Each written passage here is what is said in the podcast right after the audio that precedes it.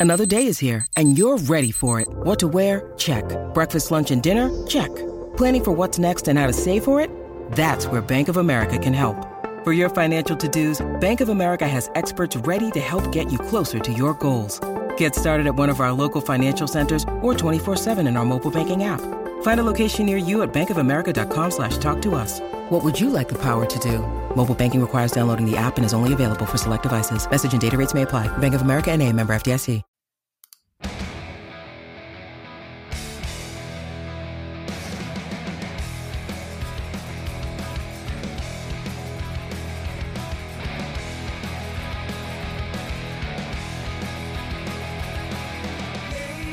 Ladies and gentlemen, boys and girls, welcome back to Basketball Conference, the ACC Football Podcast. My name is Joey Weaver. He is Mike McDaniel. Mike, you ready to preview my team? I am. That intro never gets old, by the way. It does not. It does not. Love me some Foo Fighters. Uh, Mike, we, are doing something a little bit different tonight. What we have done is we've gone back and uh, we've actually pre-recorded an interview, and we're going to kind of splice it here in the middle. Uh, but we we spoke with a, a, person that I consider extremely knowledgeable and and, uh, and, well regarded as it relates to the Georgia Tech football program. We spoke to Kelly Quinlan. Um, he's on the Rivals Network, jacketsonline.com. Um, for my money, he is by far the most knowledgeable and insightful guy on the on the internet regarding the Georgia Tech football program. Uh, we talked to him a little bit ago uh, regarding the programming around this season. I I thought it was a pretty brilliant interview. It was, and one of my major questions going into it was what was this offensive line going to look like, right? Because you're going from an option offense to we don't really know yet, but something different from the option being the core principle of the offense, which is something we haven't seen in a really long time at Georgia Tech. So you guys, I think, will be happy with his answer. Or yeah, I, I know a lot of Georgia Tech fans will be listening to this anyway, just because that's who listens to this podcast, Joey. A lot, a lot of Georgia Tech and Virginia Tech people. Um, as it would happen. Yes, imagine that. Um, our two respective followings, but uh, no, he was uh, he was very good. Gave a really insightful answer about that that I wasn't necessarily expecting, and gave some information on the quarterback position that maybe those who follow the Georgia Tech program closely were expecting, but somebody who doesn't follow it quite as closely, like me, uh, wasn't necessarily expecting. So, um, couple things there that we'll tease going into this, but he was very good.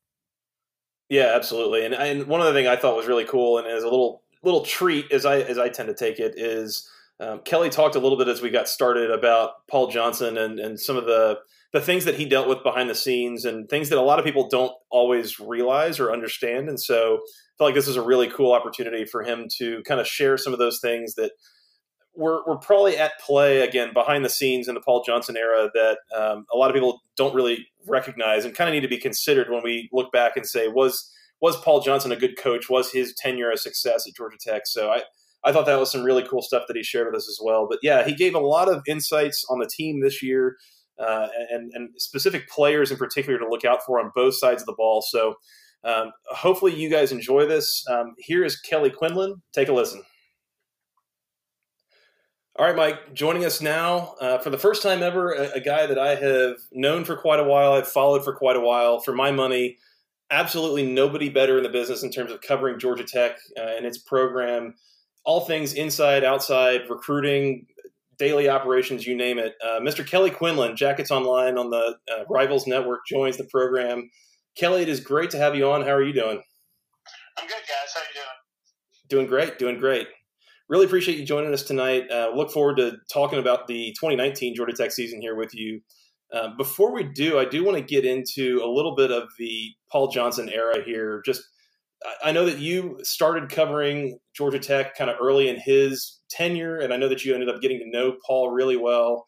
I know that you um, you kind of got a good feel for what really went on behind the scenes with Paul and his various bosses and such, and things didn't always seem like they quite met the eye um, of, of, what the public perceived. You know, maybe he was doing or going through in terms of how back office stuff kind of translated to on-field results. I was just going to see if you could give a little bit of insight into some of the things that uh, Coach Johnson had to deal with that might have uh, kind of impacted what he produced on the field and really need to be considered when we really look into what is his legacy uh, in his time at Georgia Tech. I mean, basically from basically maybe his third year. I start so I started covering Paul Johnson in the spring of 2009, which was kind of like the, the high sort of watermark of his early part of his program. And things were going pretty well. They had Dan Radakovich, who was very supportive of them. Uh, a little bit of um, an interesting relationship with the school president, who was a former football player, but he had a lot of other fire, fights he was battling. I, I don't know how much of a priority uh, athletics was for uh, Bud Peterson, but like you kind of look through it, everything's going okay. They had some weird situations in terms of he can't find a defensive coordinator. Uh, from the get go, Dan Radakovich didn't give him a lot of money um, salary wise. I think they just didn't have the money to hire a defensive coordinator. The guy Paul Johnson wants to hire out of the box is a guy named Ellis Johnson. He can't afford Ellis Johnson. He hires Dave Wommack. Dave Wommack last two years, they make him basically. Paul kept all the Tenuta era assistants on defense that caused a lot of issues and static. He, all of those guys basically leave except for Charles Kelly. They bring in Al Groh. That's a disaster. And then you have uh, basically them fire Al Groh. They hire Ted Roof. Dan Radakovich leaves. They bring in Mike Bobinski. And it was interesting because I've talked a lot about Mike Bobinski and have said some negative things about him in the past. But someone put it in a good perspective for me um, at the ACC kickoff this year. I was talking to someone that knows a lot about the program, and it reminded me of something that I kind of forgotten, which was Mike came in and was very hands-on and interested in everything that was going on, and then that kind of faded out after about six months. I don't know what happened in that time frame, but his relationship soured with Paul, and then you have the magical 2014 season. They win. It looked like they're getting ready to fire Paul Johnson and Paul goes on another run, and then suddenly you get Todd Stansbury, the guy who is supportive, who's willing to raise money, who's willing to do things like spend money on recruiting. They they get on another sort of decent run, and then it kind of taps out, and basically Paul just kind of got was exhausted from everything that had happened. And I've talked to him since he left um, privately. I feel like it's um, you know, a weird situation. I don't write about this because I don't want to rock the boat for Geoff Collins. This is about Geoff now and what he's doing. But I mean, you know, Paul had a rough go of it, and I think that it was not the job he thought he was taking, and it got harder and harder because of things like the SEC Network and recruiting biases and the basically um, APR issues. All of those things just made it hard. And then you had the bungled NCAA investigation, and all of these weird things that are very Georgia Tech sort of bad luck would happen. And I, I, it's sort of sad uh, how things played out for a guy who was a really great coach, but was handcuffed by resources at times and very much money throughout his entire tenure.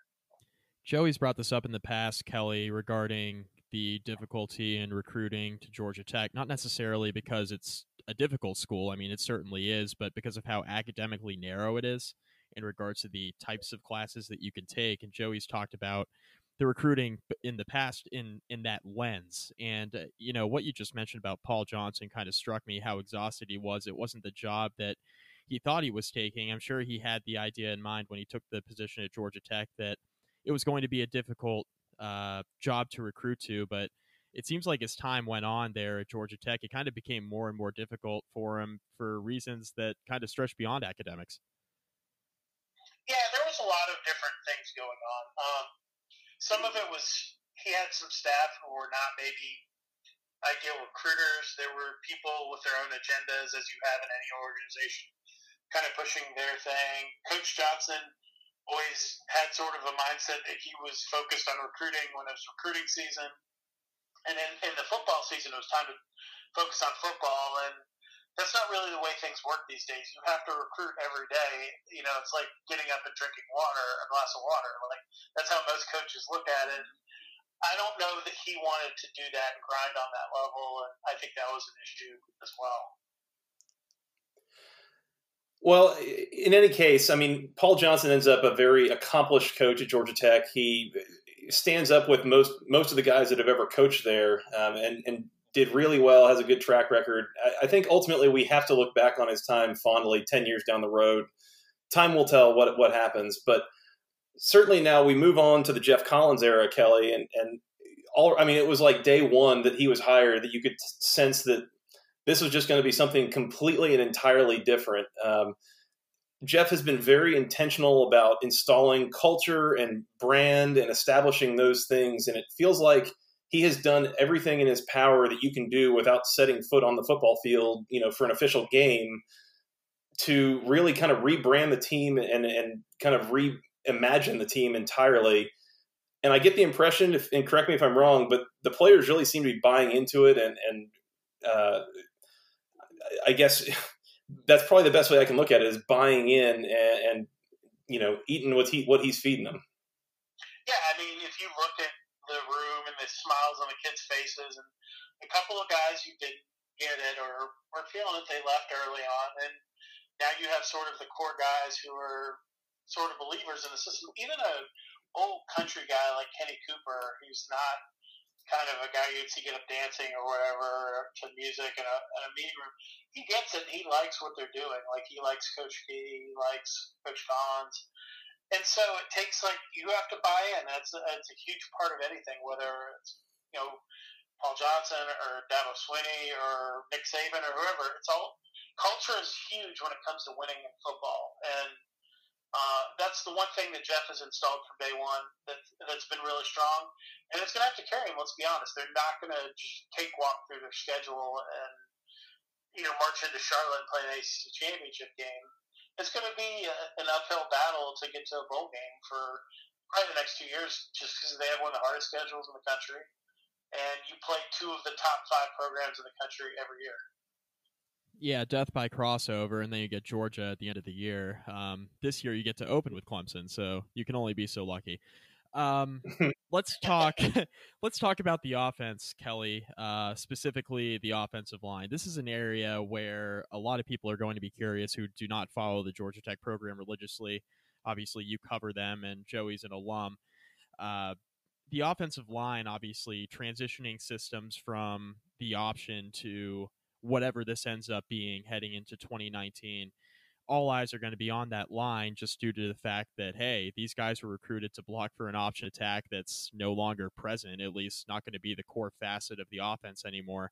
So what what are the expectations for the offensive line? Is it as grim as a lot of people are expecting it to be or do you think that this line is going to be a little bit underrated considering the fact that there are some veterans here uh, up front?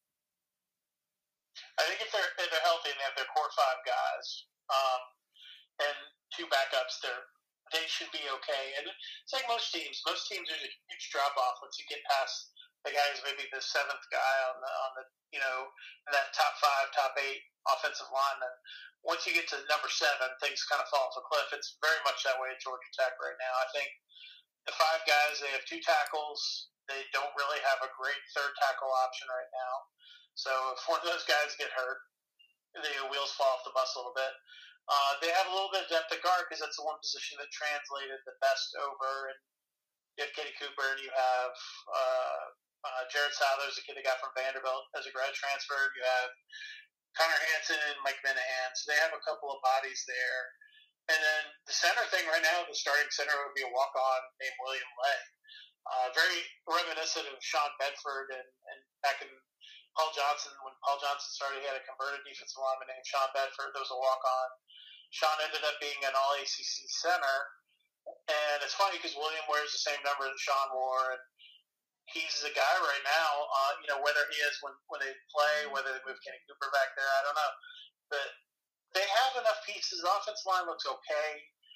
They're just paper thin right now. They just don't have a lot of bodies. They got rid of a lot of guys who didn't fit the system. Brent Key's trying to kind of carve it out in the image that he wants, which is offensive tackles are gigantic with long arms, and then powerful guards, and the tackles can be guys that play either, and the center can be either offensive tackle or a pure center. It doesn't matter. They're they're able to kind of mix and match those positions. So uh, those two kind of mirror each other. It's just a matter of who can snap the ball. Um, so it'll be interesting to see what they do. Like this is a transition year for that. I think next year will be a tra- uh, even bigger transition, and then they'll start to kind of figure out the offensive line.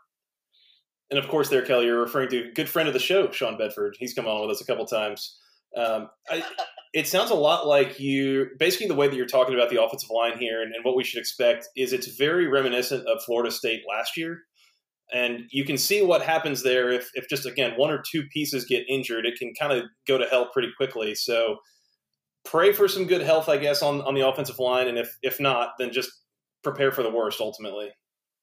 Yeah, and I mean, I've, I've before a, lot, a lifetime ago, almost seems like I covered Georgia, and I remember covering them in a season.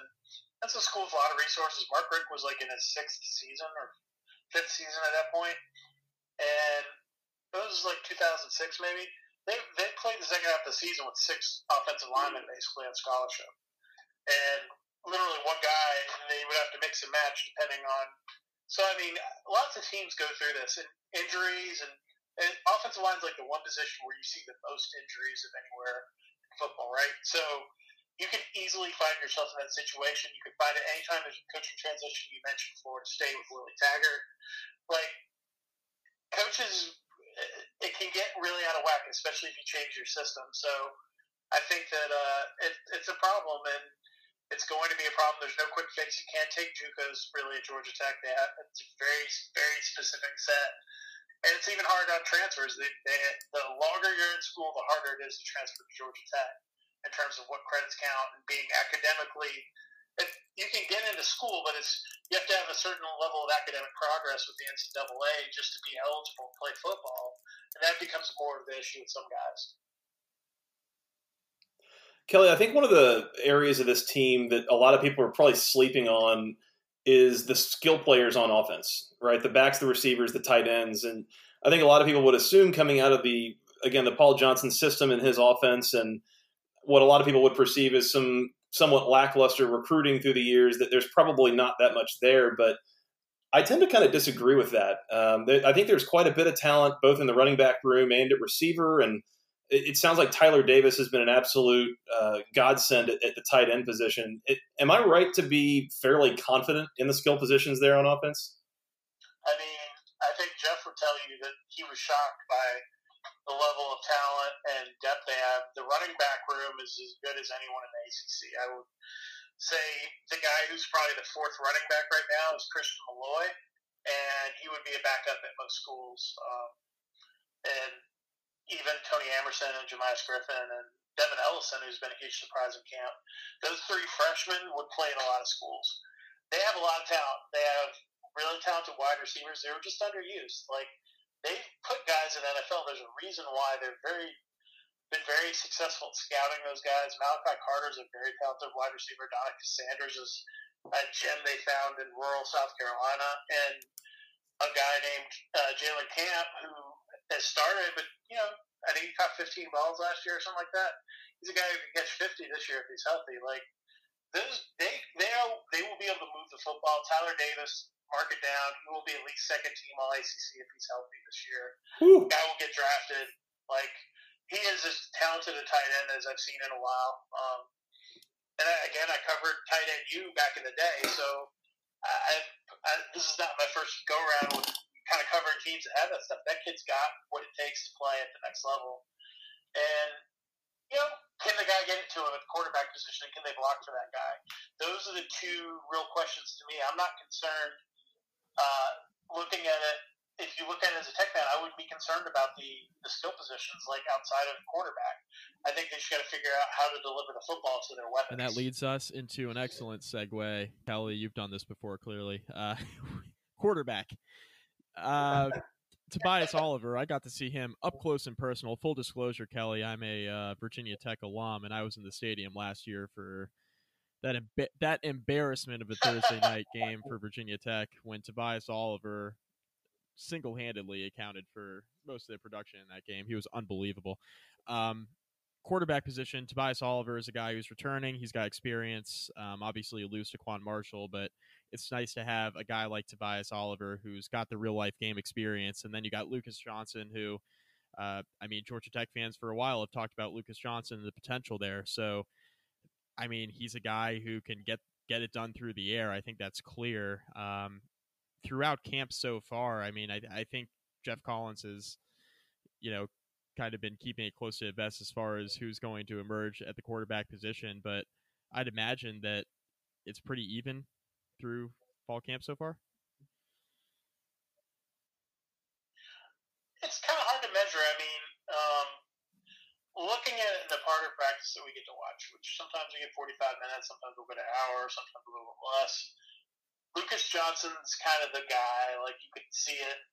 He still makes some mistakes, but he's the most comfortable running the offense. The most dynamic guy all around is probably James Graham, and then Tobias Oliver will have a role. Like I just don't know if he can throw the ball well enough to be like an every down quarterback, but they have packages for him. They have all kinds of stuff they can do with that kid. He's going to play some quarterback. So to me, it kind of comes down to Lucas and James. And Lucas is a little more seasoned. James, I think you just see the mental mistakes sometimes that like a young quarterback makes. A lot of kind of bad throws and coverage, pressing the football, tucking it too early. Not it's moving too fast sometimes for him, and I think that that's kind of where he's got to slow the game down, and that's going to be a mental thing, and hopefully that comes to him. But if I were betting today, you know, uh, what is this, like the first and a half week of August, I would say it's Lucas Johnson, but I, I think it could change between now and, and August 29th. Um, I think that they, they've made it clear that the competition's open. They have not named Lucas the starter. Geoff doesn't believe in naming starters, quote unquote. So I think you could see all three conceivably, especially if the Clemson game goes the way most of us assume it will. Um, you might even see Jordan Yates, for all we know, the the freshman, highly decorated kid from uh, Georgia. He's come in and has a pretty good grasp of the offense. I mean, sometimes, you know, I think it's going a little too fast for him, but that's part of being a freshman too, speed of the game and adjusting to that. And he he is he looks a lot more seasoned than a true any true freshman quarterback I've seen in a while. All right, Jordan Yates hype train. Here we go. Sounds good. um, Kelly, let's talk about the defense. And much like on the offense, I think a lot of the concern is going to be in the trenches, uh, particularly on the defensive line. Coming out of last year, you got the graduations of Anree Saint-Amour, Desmond Branch, uh, Kyle Cerge-Henderson, and then uh, once again the absolutely tragic situation losing Brandon Adams right before fall camp starts, um, like literally like 48 hours before spring camp. Sorry, spring camp starts. Um, they're a few months back, and so as you look at the guys on this defensive line, I mean, you got Antoine Owens, you've got uh, TK Chimedza, uh, Brentavious Glanton, maybe even Justice Dingle. You've got some guys that have been in the game before, but I don't think you've got a whole lot of guys that have a lot of that established track record of, of you know experience and, and, production on the field. That that's probably got to be the biggest question mark for Georgia Tech's defense going into this fall. I'd have to imagine. Yeah, I mean, if you look at it on paper, like you know, most teams they the defensive lineman's playing like five to seven hundred snaps a year or whatever. Uh, Antwaun Owens has 200 snaps last year, I think, is the fourth defensive lineman or whatever, fourth, third defensive end, I think. Um, in the three four, he's playing ta- uh, three technique defensive tackle now, and then Tate Glanton played like two, three years ago, his first two years basically, and then it falls off a cliff. I was looking at the stats the other day. I'm pretty sure about this that uh, Christian Campbell is the leading returning sacker on the entire team, who's a safety. Oh, kind of tells you uh, kind of where things are in terms of the, the front of the defense. But yeah, and it's all kids. Justice Dingle played a, his couple redshirt games he could play last year. Uh, Jordan Domineck played a little bit uh, as a rush in. Jaquan Henderson's a guy who has played a little bit and is doing really well in camp. They basically play a rush flexed end guy could stand up and or put his hand in the dirt and rush passer. And the other guy's more of a traditional strong side end. So Jaquan's a skinny guy. He's playing that rush kind of stand up end position, and then Justice Dingle would probably be right now the the strong side end, but Antonneous Clayton, if he gets his waiver from the NCAA, I think he would be the guy. Uh, he looks really good in camp. He's, you can tell the difference physically of him just being an older guy uh, compared to a guy like Justice, who's you know whatever 19 months removed from high school or whatever that math is. So yeah, that's where you got issues there. Inside, I'm less concerned. TK is very serviceable as a nose tackle. Um, just a young kid, played a little bit last year. Antwaun Owens, I think, is a very talented three technique guy.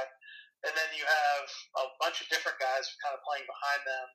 Um, Quan Griffin, Jamious Griffin's brother is not bad. He's a little undersized. Um, Djimon Brooks is a walk-on, has done a nice job there. Uh, and Daquan Dazzy is a, a, true freshman from Savannah. Just came in and was gigantic, much bigger than any of us anticipated.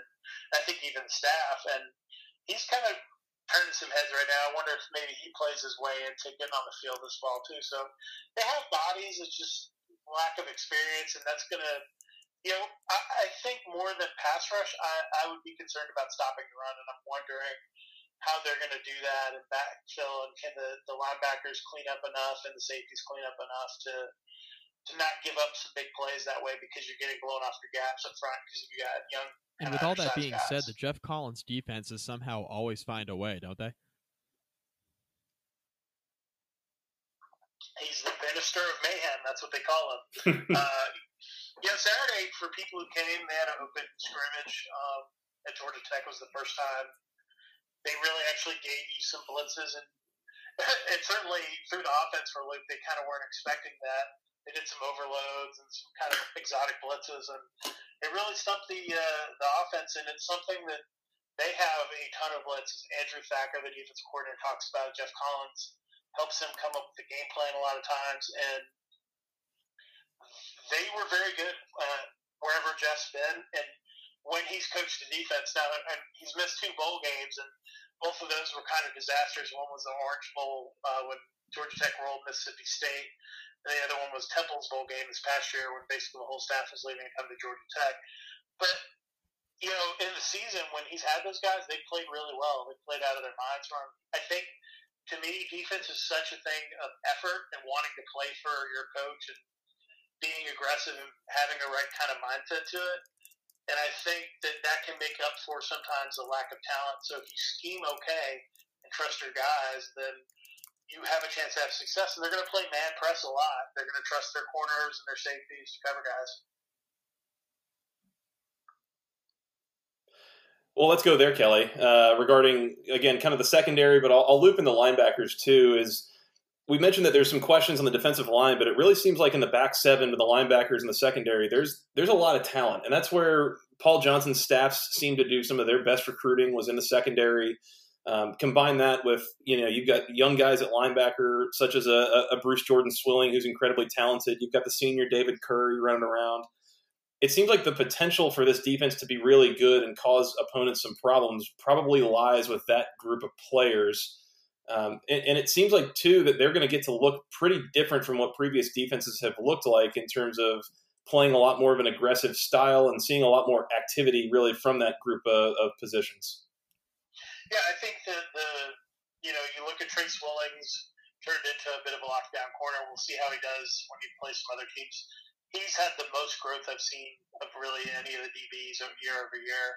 Uh, has really looked impressive with the new man system that fits his abilities. Not a guy who's going to blow by you with speed catching up, so he needs to use his size. He's a big guy, and and reroute receivers and, and kind of jam them, and they're letting him do that. You know, the guy to me that's going to really get on people's radar, I think, if he's healthy, Juanyeh Thomas is as talented a safety and athlete in college as anyone in college football. Um, this kid's just unbelievable. You got to see glimpses of it, like in that Louisville game when he had the 100 plus yard uh, interception return for a touchdown at the end of that game. And, you know, some of his skills as a returner last year was stuck behind a, a really experienced guy who was the captain of the defense and Malik Rivera. And so he didn't get a chance to really show um, what he could do and play enough, in my opinion. This year he's going to come out. He makes plays every day, every day of practice. He's always in on making plays. They have uh, Tariq Carpenter and Christian Campbell, who would start at a lot of schools, kind of battling for the, the strong safety spot. You have Caleb, Caleb Oliver, who had a huge spring um, at that nickel position. And really, the only question they have in that entire secondary is the other corner spot. I, my gut is it's going to be Zamari Walton because he's the guy who makes the most plays out of all of the kids they have right now. But they, if they can find that other spot and get that locked down, I think they're going to have a very good year on defense. Just because those guys can cover guys, if they can get any kind of pass rush, I think that's going to be kind of the identity of this team. Is I think they're going to run the football, to be honest, and I think they're going to play good defense, especially. Let's take a look at the schedule, Kelly, and that defense that you mentioned that certainly has some upside gets tested early and often. You get Clemson in your crossover game in the opener, and you get Clemson every year. And you mentioned this earlier; it's one of the tougher schedules they play in all the ACC because you're getting Clemson this year, and you happen to get them at the beginning of the year, and you get them every year. But going on the road in the opener is brutal, and then you get Georgia annually at the end of the year. Uh, this year it's at home, but again, not that that matters entirely, just because of how good Georgia is and how good everybody expects them to be. So it's two top five opponents on the schedule off the bat, one at the front and one at the end. And then in the other crossover game there, um, in in late November, right before you play Georgia, it's NC State, and I mean there are easier teams to play in the Atlantic than NC State. Yes, they're losing a lot, but that's still a very talented team under Dave Doeren.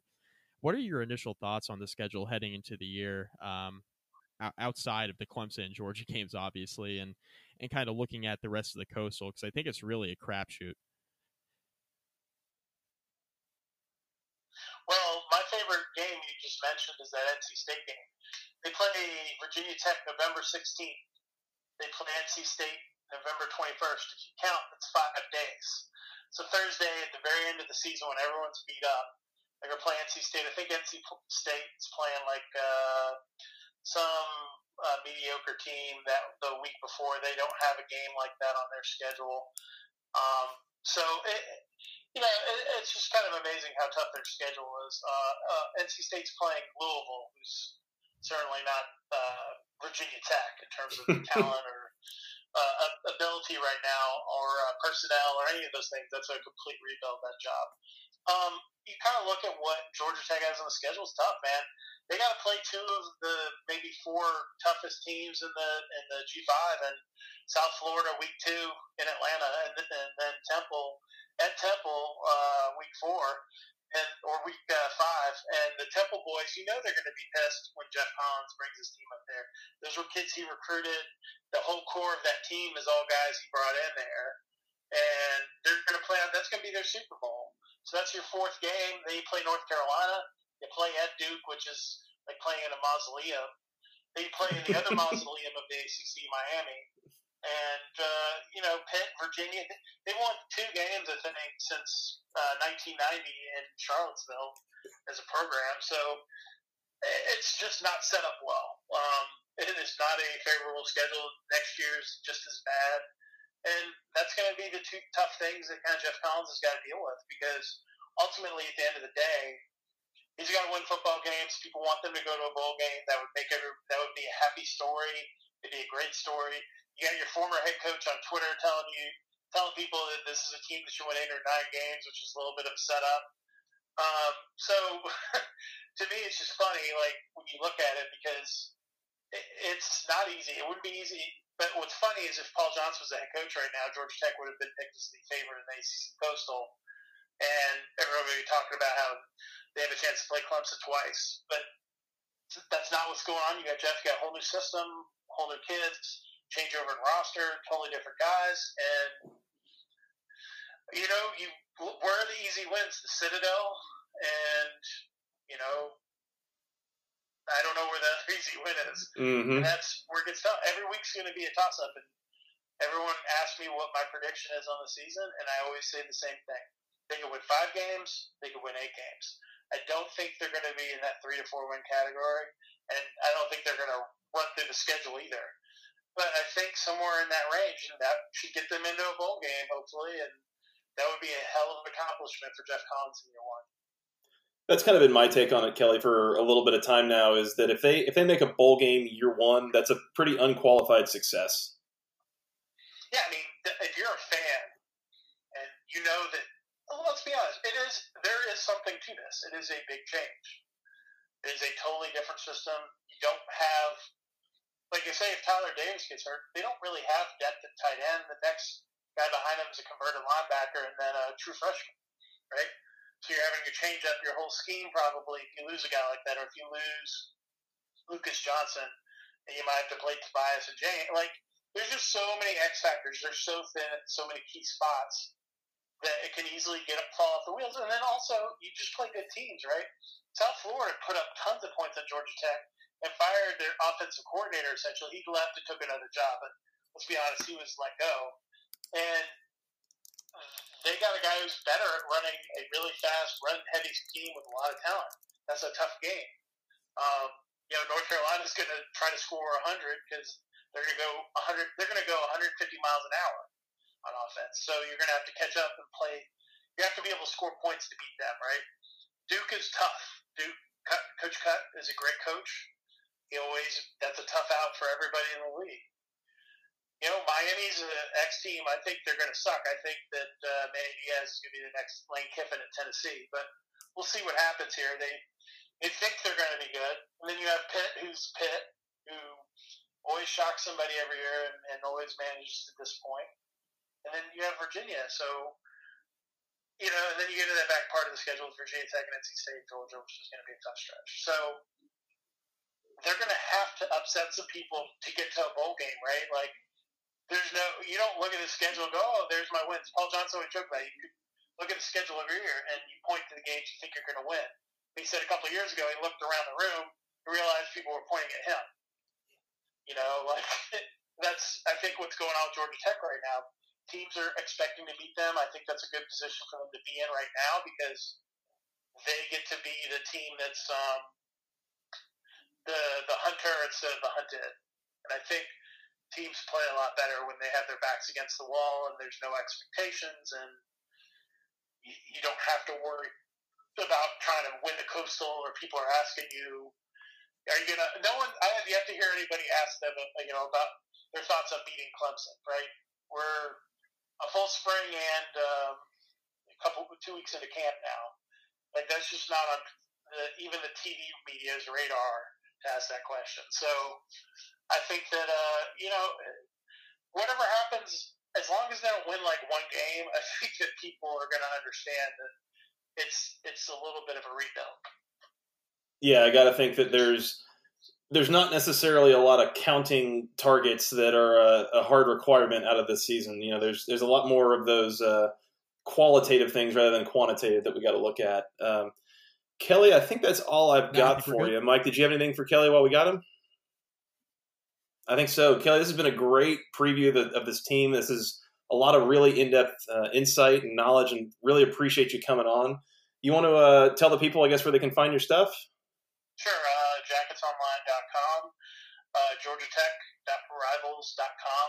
Um, we're running a promo right now uh, for an annual sub, 75 bucks. It's 25 bucks off the normal fee. You get $75 in Adidas cash that you can use in the Adidas store to buy yourself a Georgia Tech hat. They put out those little T hats that everyone's wanted that are blue that Sharp Choice has been wearing. So people are very excited about that. It's been a very hot selling item uh, for us as this promo. So check it out. It should be going for a good little bit of camp here. And, uh, you know, if you're a diehard Tech fan, it's a great place to go. You can be with your fellow Tech fans. I try to provide the best information I can in most timely manner. And I think people who are on the site really love it and stay there forever. And I think that's the kind of beauty of the, the community. Though they're kind of ride or die with Georgia Tech, uh, like you're like yourself, Joey. A hundred percent. By the way, those hats that you mentioned, guilty as charged. I'm already working on getting mine. um, yeah, I'll, I'll throw in there while, while you're here, Kelly. Just I, I tell people all the time if if you care enough about Georgia Tech football and especially about college football enough to things like listen to this podcast or go regularly comment on an internet blog about Georgia Tech football, you can afford the, the money to get the kind of in, information and insight that is on the Rivals Network um, and that event, Kelly, that you're producing and, and posting all the time. Um, it is, and especially the, the, current deal that you're running, it is unbelievable. So, highly recommend people go jump on that. Um, Kelly, thank you so much for your time. Really appreciate it, and uh, we'd love to have you back on sometime soon. Thanks, Kelly. Happy to come on anytime, guys. Thanks. All right, Mike, that's Kelly Quinlan. Once again, jacketsonline.com uh, on the Rivals Network. Highly recommend people go take a take a stab at that deal while it's available.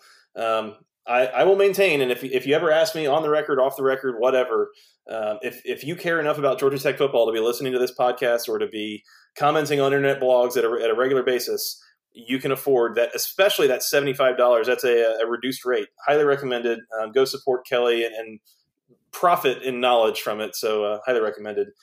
Uh, Mike, we did not really. Yeah, we we've been pretty Joey.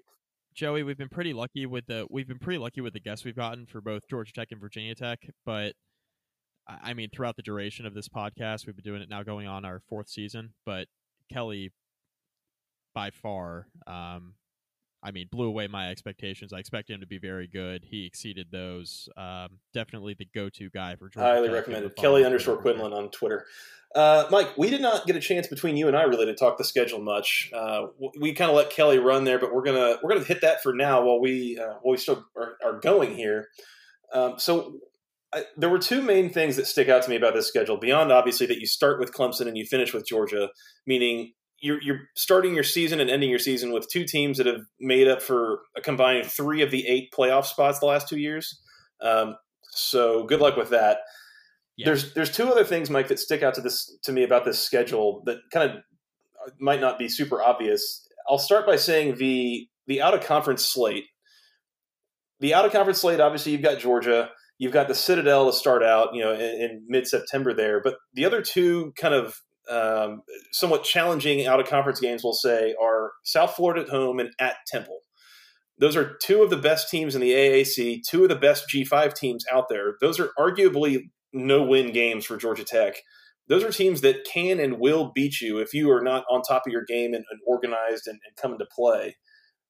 That is that is tough, as, as tough as it can be to play two G5 teams out of conference and and have it South Florida and Temple do not make the mistake of kind of trying to sleep on those teams because they will jump up and beat you 100%.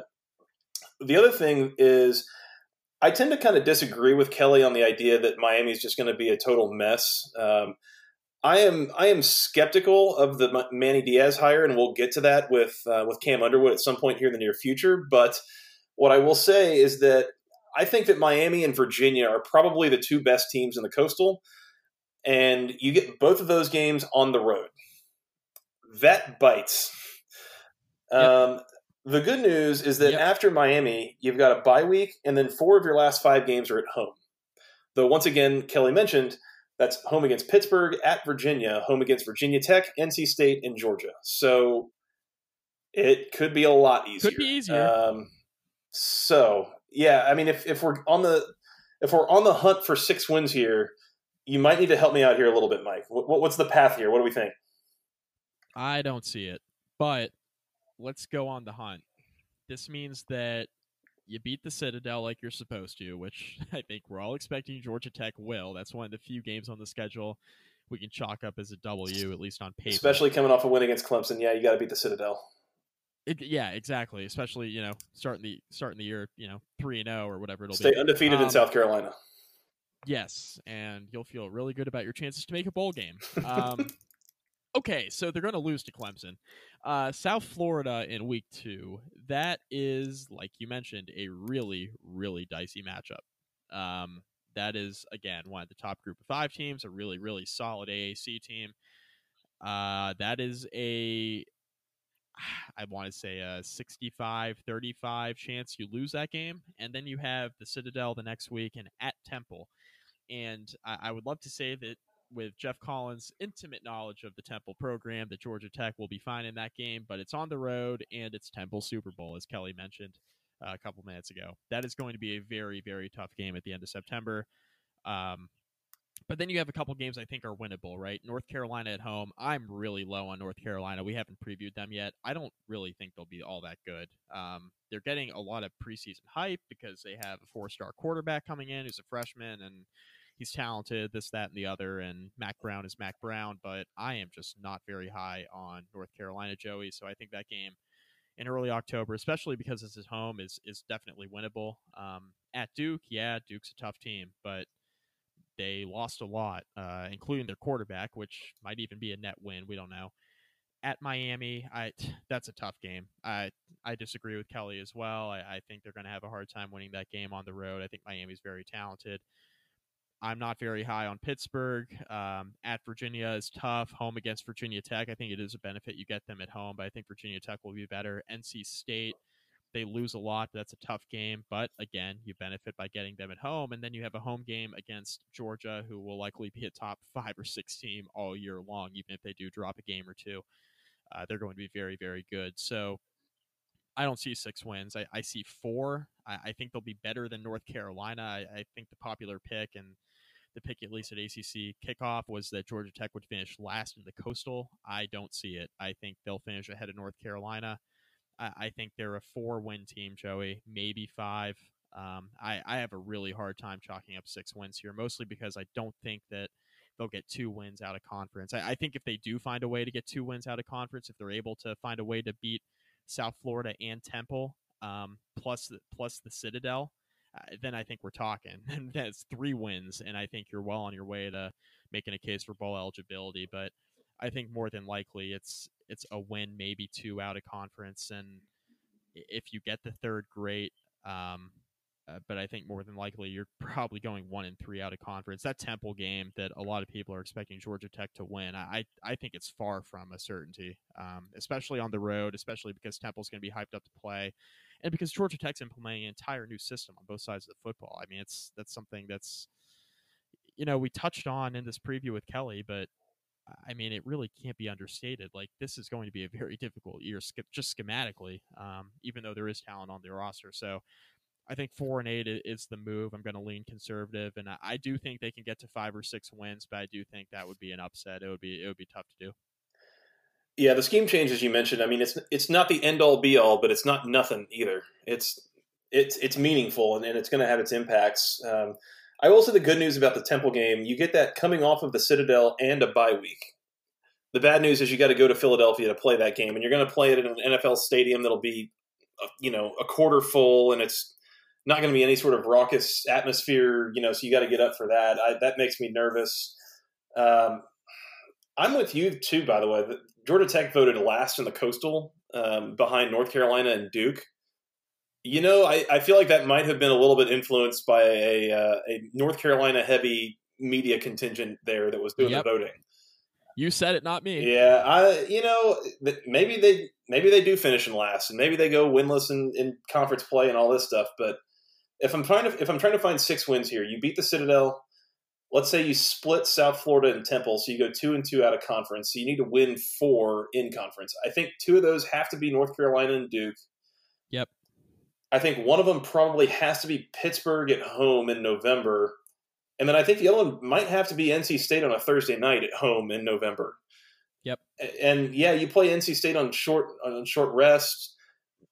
Pittsburgh again, I mean, they are what they are, but the, the, good news is you get those games A at home, but B later in the year where you're starting to develop hopefully some stability and some consistency and you've really hopefully started to solidify that that knowledge and understanding of the system. So I, I think that's the path. Either either you sweep South Florida, the Citadel, and Temple, or it's North Carolina, Duke, and then I think it's Pittsburgh, and then either I guess split maybe Virginia Tech and NC State. But you know, I don't know. I mean, you get Virginia Tech at home too, which helps, but I don't know. We'll see. I mean, Mike, in like a month and a half, we might have completely different opinions about Virginia Tech right. than we do now. So, like, right. yeah, yeah, right. So that was going to lead into my next question, which I'm now kicking myself that I didn't ask Kelly because I I made it known to Kelly early in the podcast that I was a Virginia Tech guy because I knew he wasn't familiar with me. Uh, so I mentioned I was a Virginia Tech alum, and now I'm really wishing that I asked him about that Virginia Tech game in mid-November because Justin Fuente has not beaten Georgia Tech since he's been in Blacksburg, and we're going on year four now. So, Joey, I guess I'll ask you: Does Virginia Tech beat Georgia Tech? Does Justin Fuente exercise his demons here on the road in mid-November in Atlanta? That's what I want to know. Uh, do I have to say yes or no here? I just I have a hard time with it because on some level, like Virginia Tech should just be objectively better than Georgia Tech this year. But at the same time, again, I, I have a little bit of struggle with the trust in that in Fuente and his coaching staff. Yep. But I also you you kind of can't deny that they haven't played well in any of those games against Georgia Tech. Right. Like even on on year by year standards, like that that really good what was it like a nine or ten win 2016 team yep. scored 20 points and and let backup quarterback Matthew Jordan and, And- backup B back Marcus Marshall and backup center. and backup center Kenny Cooper just I mean run rampant on him. I, I mean, so I don't know. It's it's something kind of I don't know. I don't know. I That was that was weird too in year one too, Joey, because that was the 2016 Virginia Tech team that nearly beats Clemson in the ACC championship game. Clemson goes on to win the national championship. It was a total mixed bag in year one for Justin Fuente. A lot of talent on that roster, and I'd argue that a lot of games that were wasted, a lot of opportunity wasted. yeah, I, I think so. Um, I guess we'll save Virginia Tech, you know, relapses for uh, another podcast. But I, yeah, record wise, to me, six and six just sounds too good to be true.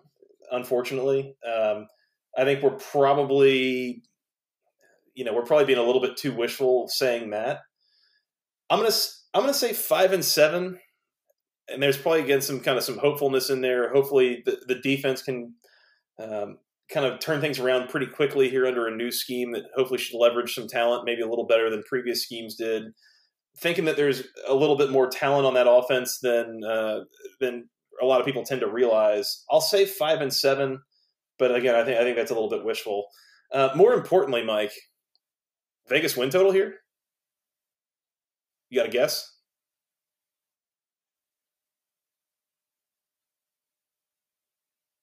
No guess. Vegas win total. No guess. Nothing. Bueller. Guess I should guess I should not uh shouldn't mute myself, huh? Um, four and a half. Not, not not at this point. There's some days where I get irritated with you, and yes, you should, but no, not today. uh, no, it is four. Uh, all right. It's four. Okay, so I was close. You were close, but more importantly, Mike, over four is I'm, I'm seeing it at plus 140. So if if you are like myself and, and certainly like Kelly, who thinks that this team kind of bottoms out at five wins, go hit that button. Go hit that button. I don't hate it. I don't hate it.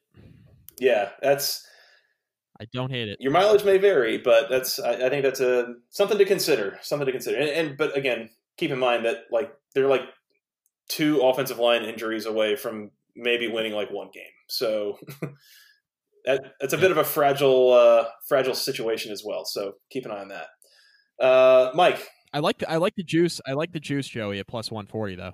I can't argue that. that's that's particularly good juice on one of these like win total bets. We've been seeing a lot of maybe getting up to like plus 110 or something like that, but plus 140 on a number that we don't feel bad about, got to be uh, got to be taken into consideration. Uh, Mike. At worst, you're pushing. I, yeah, I, I mean, yeah, if you getting that push is, is good enough in a lot of cases, I think. But you know, what do I know? I'm not any good at gambling. Uh, Mike, you got four and eight. I got five and seven. Um, I, I think we would agree there's upside there, but the schedule in a lot of ways not particularly conducive, and, and you're going to see once again Georgia Tech, one of the two programs that is blessed enough to play Clemson and Georgia Tech and Georgia every year. The other one, of course, being South Carolina. So, um, not not really a great time in college football to be playing both of those teams year in and year out, especially when most of anybody else that you play doesn't have to play either of them. So, you know, good times. There's that. There's- There's that. And I've been uh, perpetually perpetually accused of being too high on Georgia Tech on uh, local radio shows and things of that nature. So Hmm. I mean, I don't know. Um, I feel like four and eight is a pretty conservative estimate by my standards for Georgia Tech. But what do you expect? It's a total rebuild, in my opinion. And I think if you get to six wins, it's hard to argue. Geoff Collins has got to be your your coach of the year in the ACC, short of Dabo going, you know, whatever it is, thirteen and zero, winning What, all again? season games and again and and winning the ACC championship. I mean, for for the record, and I know a lot of you have listened to Clemson podcasts already. Joey and I both predicted that Clemson would go thirteen and zero, Mm-hmm. so um, we've already sold our soul in that camp. Dilly dilly. Uh, all right, Mike. I think that's all I got on Georgia Tech. You got anything else? No, I think we're good. I think so. I think that was a really good preview. I think that covered a lot of ground. Again, Kelly was awesome. Go find him. Um, he's at Kelly Kelly underscore Quinlan on Twitter. Uh, he's on Jackets Online on the Rivals Network. Go uh, go pay him some money and, and get a lot of really really good info in return. Um, they did a great job covering the Geoff Collins, you know, the the whole coaching search. They cover recruiting pretty brilliantly. He's got a great staff working there with him. So I, one last time, I cannot endorse them enough. Um, I, am a huge fan of their site and what they do. They do a great job. So highly recommend you go find them. Uh, Mike, we do need to get out of here. We got a couple more team previews we got to get done, but in the meantime, they can find us on Twitter. I'm at FTRS Joey. He is at Mike McDaniel CFB. Together, we're at BC Podcast ACC. And once again, you can go find Kelly Quinlan on Twitter at Kelly underscore Quinlan, uh, and, and, go find him for all of his great Georgia Tech coverage. Uh, Mike, they can find us on iTunes, on Google Podcasts, on Spotify, on Stitcher, Breaker, and more importantly, they can find us on the Anchor app uh, the Anchor podcast platform. We highly recommend that they do. Um, they can send questions, comments, and concerns to the longest email address to man basketball conference podcast at gmail.com. Nailed it. Thank you. Thank you. And I, have heard, uh, I've heard talk, and you can kind of confirm or deny this, Mike, that uh, we might have a little bonus show here coming up in a minute. Uh, oh yeah, featuring some, some, some listener questions. You never know. It's common. Allegedly, allegedly, maybe. Uh, Mike, you want to tell them where they can find us on the social medias? Yes, sir. Facebook, facebook.com slash basketball conference. Rate, review, find all of our podcasts there, Joey. Please do. Please do. Uh, and Mike, I think that's all I got. You want to get out of here and come preview some more teams? Got to, man. We're almost done here. We are almost to the finish line, almost there. Uh, so keep it tuned here. We're uh, we're getting close to season starting. Uh, we're like two weeks away from having actual football games to preview and uh, and all that. So again, keep it tuned here. We appreciate your all support and uh, look forward to kind of getting into the actual season when it gets here. But in any case, uh, until next time, for Mr. Mike McDaniel, I am Joey Weaver. Thank you guys so much for listening. We will talk to you again soon. And until then, go ACC.